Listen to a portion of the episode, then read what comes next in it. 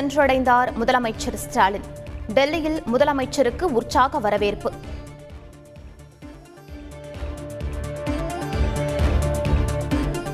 இன்று பிற்பகலில் பிரதமர் மோடியை சந்திக்கிறார் முதலமைச்சர் ஸ்டாலின்.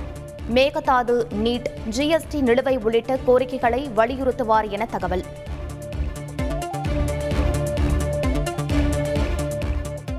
இலங்கை தலைமையில் பிம்ஸ்டெக் அமைப்பின் ஐந்தாவது உச்சி மாநாடு. ஒத்துழைப்பு மற்றும் பாதுகாப்புக்கு முக்கியத்துவம் என பிரதமர் மோடி காணொலியில் வலியுறுத்தல்.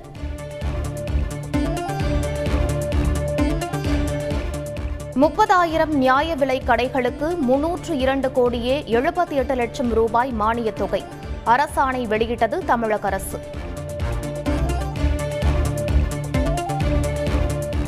முன்னாள் அமைச்சர் வேலுமணி வழக்கில் நூற்று பத்து கோடி ரூபாய் நிரந்தர வைப்பீட்டுத் தொகை மீதான உத்தரவு நீட்டிப்பு. ஊழல் தடுப்பு சிறப்பு நீதிமன்றம் அறிவிப்பு.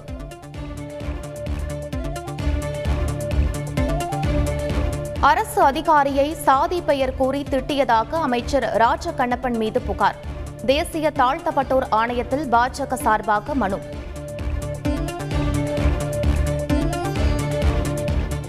பாஜகவின் கேள்விகளுக்கு திமுகவால் பதில் சொல்ல முடியவில்லை என அண்ணாமலை குற்றச்சாட்டு. திமுகவினர் பொய் சொல்வதில் வல்லவர்கள் எனவும் விமர்சனம்.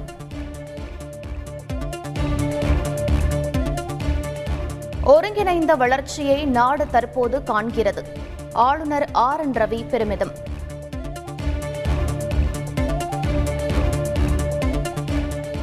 ஆதி திராவிட நலத்துறை அதிகாரியின் காரில் இருந்து முப்பத்தெட்டு லட்சம் ரூபாய் பணம் பறிமுதல். விழுப்புரத்தில் லஞ்ச ஒழிப்பு போலீசார் அதிரடி நடவடிக்கை.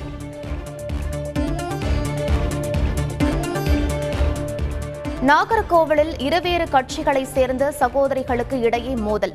போலீசாரின் முன்னிலையில் தாக்கிக் கொண்ட ஆதரவாளர்கள்.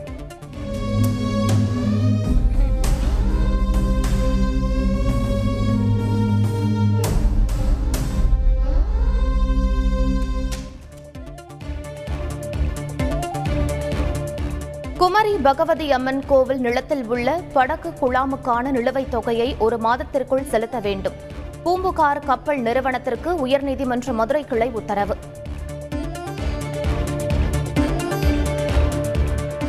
பனிரெண்டாயிரத்து ஐநூற்று இருபத்தைந்து கிராம ஊராட்சிகளில் ஓராண்டுக்குள் இணைய வசதி. அமைச்சர் மனு தங்கராஜ் அறிவிப்பு. மூத்த குடிமக்களுக்கான ஓய்வூதியத்தை ஆயிரத்தில் இருந்து ஆறாயிரம் ரூபாயாக உயர்த்த வேண்டும். மத்திய அரசுக்கு தமாக தலைவர் ஜி கே வாசன் கோரிக்கை.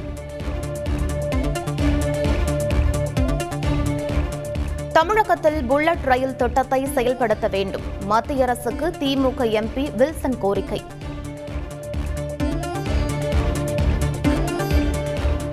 விருதுநகர் இளம்பெண் பாலியல் வழக்கில் விசாரணை தீவிரம்.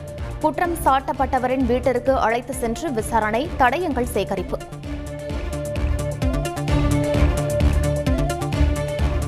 விழுப்புரம் அருகே பள்ளி மாணவியை கூட்டாக பாலியல் பலாத்காரம் செய்த கொடூரம். பத்து பேருக்கு தொடர்பு இருப்பதாக அதிர்ச்சி தகவல். தாய்மாமன் உள்ளிட்ட மூன்று பேர் கைது.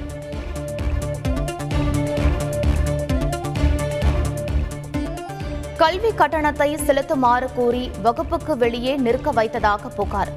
கல்லூரி மாணவி தற்கொலை. உறவினர்கள் சாலை மறியல்.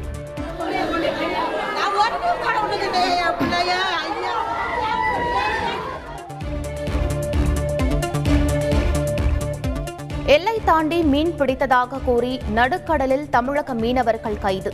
மூன்று பேரை பிடித்து சென்ற இலங்கை கடற்படையினர்.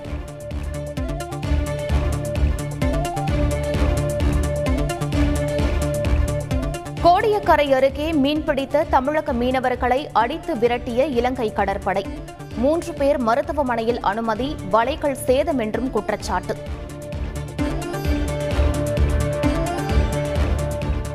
மத்திய அரசு ஊழியர்களுக்கான அகவிலைப்படி உயர்வு மூன்று சதவீதம் உயர்த்தி வழங்குவதற்கு மத்திய அமைச்சரவை ஒப்புதல்.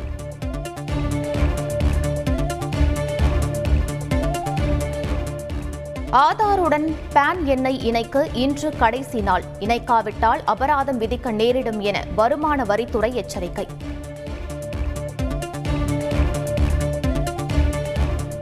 காஷ்மீர் ஃபைல்ஸ் பட விவகாரத்தில் டெல்லி முதலமைச்சர் அரவிந்த் கெஜ்ரிவால் வீட்டில் தாக்குதல், காவி சாயத்தை பூசி சிசிடிவியை உடைத்ததாக குற்றச்சாட்டு.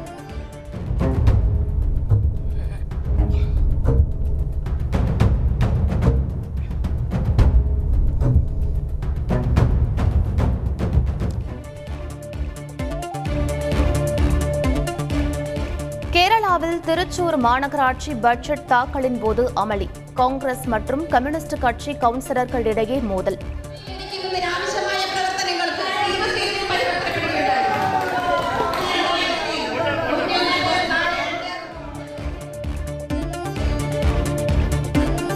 மூன்றாவதாக பிறந்து இரண்டு மாத பெண் குழந்தையை விற்ற தந்தை உட்பட பதினோரு பேர் கைது, ஏழு பேரிடம் கைமாறிய குழந்தை ஹைதராபாத்தில் மீட்பு.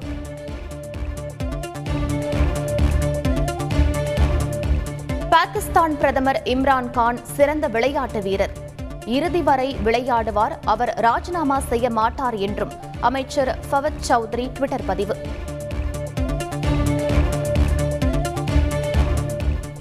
தமிழகத்தின் ஓரிரு இடங்களில் இன்று மற்றும் நாளை அதிகபட்ச வெப்பநிலை இயல்பை விட மூன்று டிகிரி செல்சியஸ் வரை இருக்கக்கூடும் என்றும் சென்னை வானிலை ஆய்வு மையம் தகவல்.